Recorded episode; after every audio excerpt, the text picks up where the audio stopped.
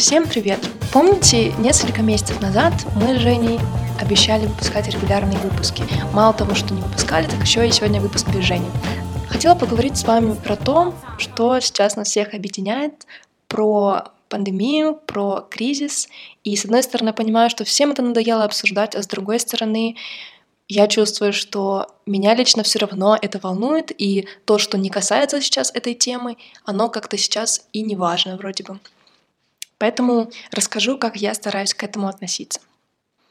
Как я писала в Инстаграме, э, сейчас, с одной стороны, ощущается вот эта вот большая общая проблема, а с другой стороны, так много разных возможностей, разных курсов, каких-то подкастов, опять же, каких-то онлайн-трансляций, концертов, бесплатных каких-то онлайн-тренировок и вот всего вот этого, что нужно успеть. И как бы мало того, что у нас тревога от того, что коронавирус и кризис, так еще и того, что мы ничего не успеваем. Такое чувство, что в каком-то мы вечном огне находимся, да. Исходя из этого, я для себя, по крайней мере, поняла, что самое важное сейчас — это сохранять некоторую ясность ума, то есть стараться не впадать в этот стресс, не хвататься за любую возможность, не пересматривать все фильмы, играть все в игры, не делать этого всего, наоборот. Остановиться, взглянуть на себя, посмотреть на свои проблемы, которые появились, не бежать от них. Я еще позже в этом выпуске дам список вопросов, которые можно себе задать и письменно проработать. Это очень поможет сместить фокус на себя. И в целом такие вот практики, они обладают эм, доказанной эффективностью по снижению стресса, потому что мы как бы берем контроль на себя. А когда мы чувствуем, что можем управлять чем-то, это уже снижает нашу тревогу. В целом кризисы бывают личные, такие, да, с которыми мы все сталкиваемся, и какие-то более общие, например, семейные, внутри какой-то группы, государства, или вот как сейчас, такие общемировые. И глобально мое отношение к тому, что сейчас происходит, это, да, это пугает реально. И огромное количество информации о том, что смертей все больше, как государство не справляются с ситуацией. И это действительно все выматывает, пугает. И, конечно, я тоже не избежала участи читать все эти новости и впадать в тревогу по этому поводу. С другой стороны, мне кажется, что очень важно понимать, что то, что происходит сейчас, оно не новое. То есть ничего нового сейчас не происходит. Люди всегда всю историю нашей жизни и всю историю вообще развития людей борются с вирусами, борются с инфекциями. Наш иммунитет, в принципе, постоянно борется с различными вот такими штуками. И опять же, сейчас это так явно только потому, что на этом сакцентировано внимание. Я не хочу, знаете, приводить вот этот пример с гриппом, о том, что умирает больше людей, все это понятно. Но я к тому лишь, что мы чувствуем огромный стресс из-за того, что мы все на этом концентрируемся. В том числе из-за этого. В целом, вообще, вот эта интересная тема насчет того, что мы, э, с одной стороны, все страдаем от новостей, да, и чувствуем тревогу, а вместе с тем все равно продолжаем читать. И я тоже это делала, и я поняла, что так происходит потому, что когда мы читаем что-то, стараемся себе прояснить, и нам кажется, что вот еще статья, еще немного информации, и все станет понятно. То есть как будто бы мы так поддерживаем контроль, опять же, и как будто бы мы еще немного почитаем и разберемся в ситуации. Так нам в целом легче. Но в реальности получается так, что это количество информации новой не помогает нам. И как бы когда мы это понимаем, мы можем принять уже решение ограничить себя в этом. По крайней мере, я для себя вижу такой выход, читать поменьше. И сейчас, в принципе, я даже не читаю новости, просто и так все это узнаю от друзей, от знакомых, все будет понятно. Сейчас никаких особых новостей таких не предвидится. Так вот, мы это все читаем как раз потому, что нам хочется какого-то контроля и определенности, потому что ситуация сейчас как раз-таки страшна тем, что ничего не понятно, да, непонятно, что будет дальше, что происходит. Но интересно здесь то, что вот по сути же никакой определенности никогда не было. Нам в целом, как людям, удобнее иметь какую-то структуру, которая позволяет нам почувствовать себя более такими, опять же, спокойными и почувствовать мир более определенным.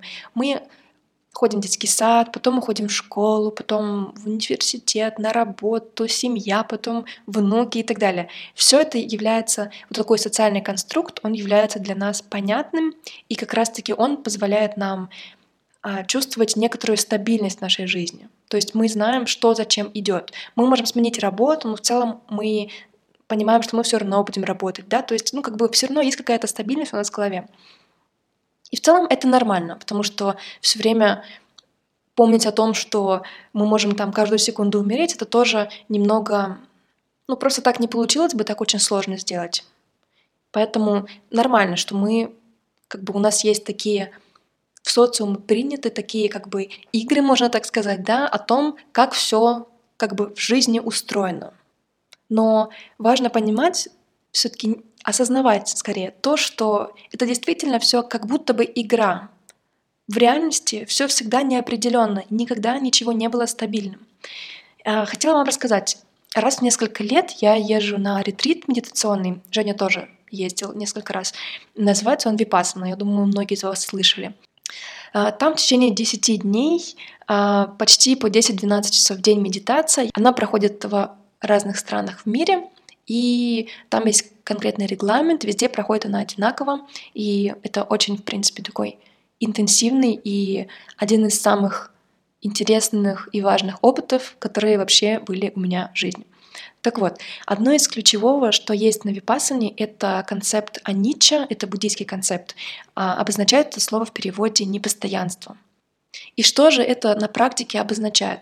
В целом, даже на той же випассане, на медитации мы как бы на своем опыте, на своем теле стараемся понять то, что все непостоянно и как это происходит. То есть на словах мы же все знаем, да, все непостоянно, бла-бла, это все понятно. Но в реальности мы вот ситуация, которая произошла сейчас, она как раз и демонстрирует то, что мы все на своем, на своем опыте, да, на практике, мы очень плохо переносим э, вот этот концепт, что все непостоянно, потому что мы сейчас все страдаем именно из-за того, что у нас нет постоянства, как бы потерялся этот ориентир, мы не знаем, когда мы выйдем с изоляции, да, мы не знаем, когда все закончится, как потом разгребать эти долги, которые образовались в бизнесе и так далее.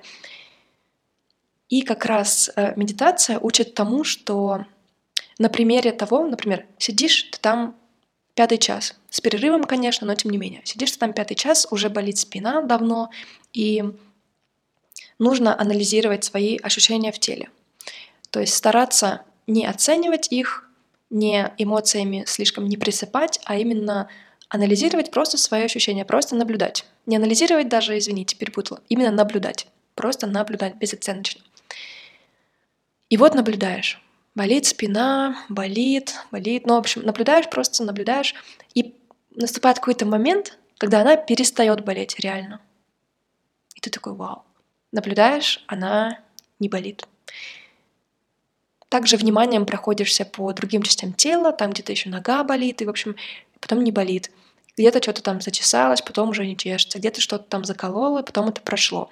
И вот так вот постепенно-постепенно ты именно на своем опыте, на опыте своего тела, потому что это единственное, что у нас есть, понимаешь, что все непостоянно и все проходит.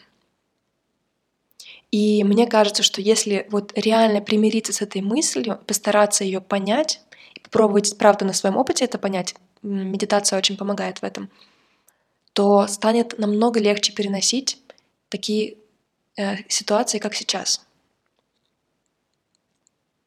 Я встретила еще такую фразу, что кризис обнажает ошибки. Мне кажется, она интересной, и э, ведь реально это так и есть. То есть, например, если стало сложно финансово, значит, что не была отложена подушка безопасности. То есть можно подумать, что можно сделать в будущем. Почитать книги по финансам. Например, я, кстати, писала в Телеграме, их недавно прям список книг, которые мне больше всего понравились, потому что я тоже изучала этот вопрос несколько месяцев назад. Ссылку я оставлю в описании этого выпуска здесь. А, что можно делать дальше? Начать откладывать там 10%, например, от дохода в этом же месяце, то есть даже несмотря на кризис. Если пропала работа, Что это значит? Это значит, что эта работа была единственное дело, то есть не было никакого разделения источников дохода, не было другого варианта. Значит, что можно сделать? Подумать эти варианты, записать, например, перечень 10 пунктов, что можно, чем можно сейчас заниматься, как можно вывести там свое дело в какую-то другую такую плоскость, которая будет актуальна для рынка сейчас, для тех реалий, которые есть. Например, сложно сидеть дома с семьей, такое я встречаю, к сожалению. Это значит, что в отношениях уже были некоторые проблемы, да, и что можно сделать, подумать, что можно улучшить, постараться, может быть, поговорить с другим человеком как-то ненасильственно, или уже обратиться к психологу и попробовать вместе решить проблему. То есть вот любую сложность, которую мы имеем сейчас из-за всей этой ситуации, на нее, мне кажется, что можно и нужно посмотреть со стороны. Конечно, мы испытываем какие-то эмоции, но все же постараться взглянуть как бы на себя, на свою жизнь, как на некоторый такой проект и понять, что было не так, если сейчас какая-то область просела жестко. То есть подумать, что было не так, что можно, что можно изменить, чтобы не допустить этого в будущем. Потому что, конечно же, кризисы в будущем еще будут. И вот, кстати, у меня это получается такой первый осознанный кризис. То есть э, там кризис 2008 года, например, я его не очень застала, потому что мне было тогда, получается, 18 лет, 19 лет, 18. Ну, то есть я, мне было все равно. А как раз этот кризис мне интересен тем, что посмотреть, как я буду с ним справляться, и, в общем, я даже в каком-то предвкушении в какой-то степени. Ну, сейчас дальше еще немного расскажу.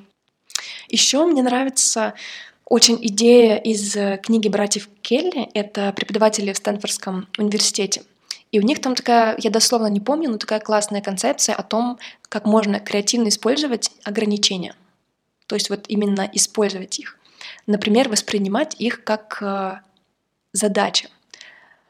Там для примера возьмем дано вот такой-то человек, про себя можно так подумать, такой-то человек с таким-то образованием, с таким-то опытом работы, вот это-то умеет, это любит, это знает, и этим может пригодиться там другим людям в сложившейся ситуации. И подумать, что можно сделать, имея эти данные. Мне вообще очень импонирует, как вы видите уже по моему рассказу, методика посмотреть на себя со стороны, и в целом это как бы вот это вот умение смотреть на себя со стороны, это же самое главное и самое основное, почему, например, мы обращаемся к психологу, почему мы обращаемся к коучам, почему в целом очень важно иметь какой-то взгляд со стороны, потому что изнутри очень сложно это увидеть. А я как раз призываю к тому, чтобы самому учиться тоже этот навык формировать. Тем не менее, психологи и коучи — это тоже супер. Я считаю, нужно использовать и то, и другое.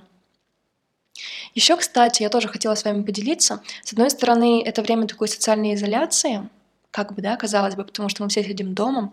А с другой стороны, мне кажется, это отличное время для того, чтобы все-таки укреплять связи.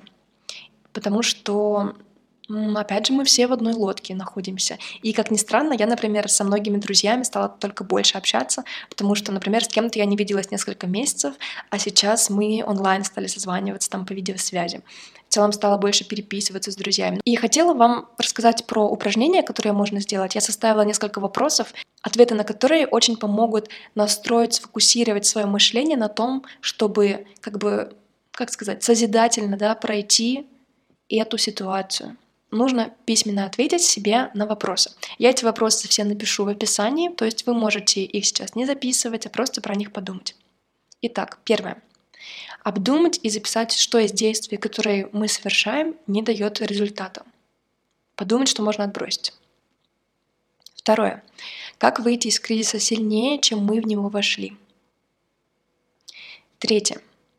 Попробовать начать думать что кризис — это хорошо. Вот это смешная, конечно, мысль, но тем не менее, просто попробуйте, попробуйте. Это очень интересное состояние. То есть просто вот сядьте и подумайте, кризис — это же просто супер, просто супер.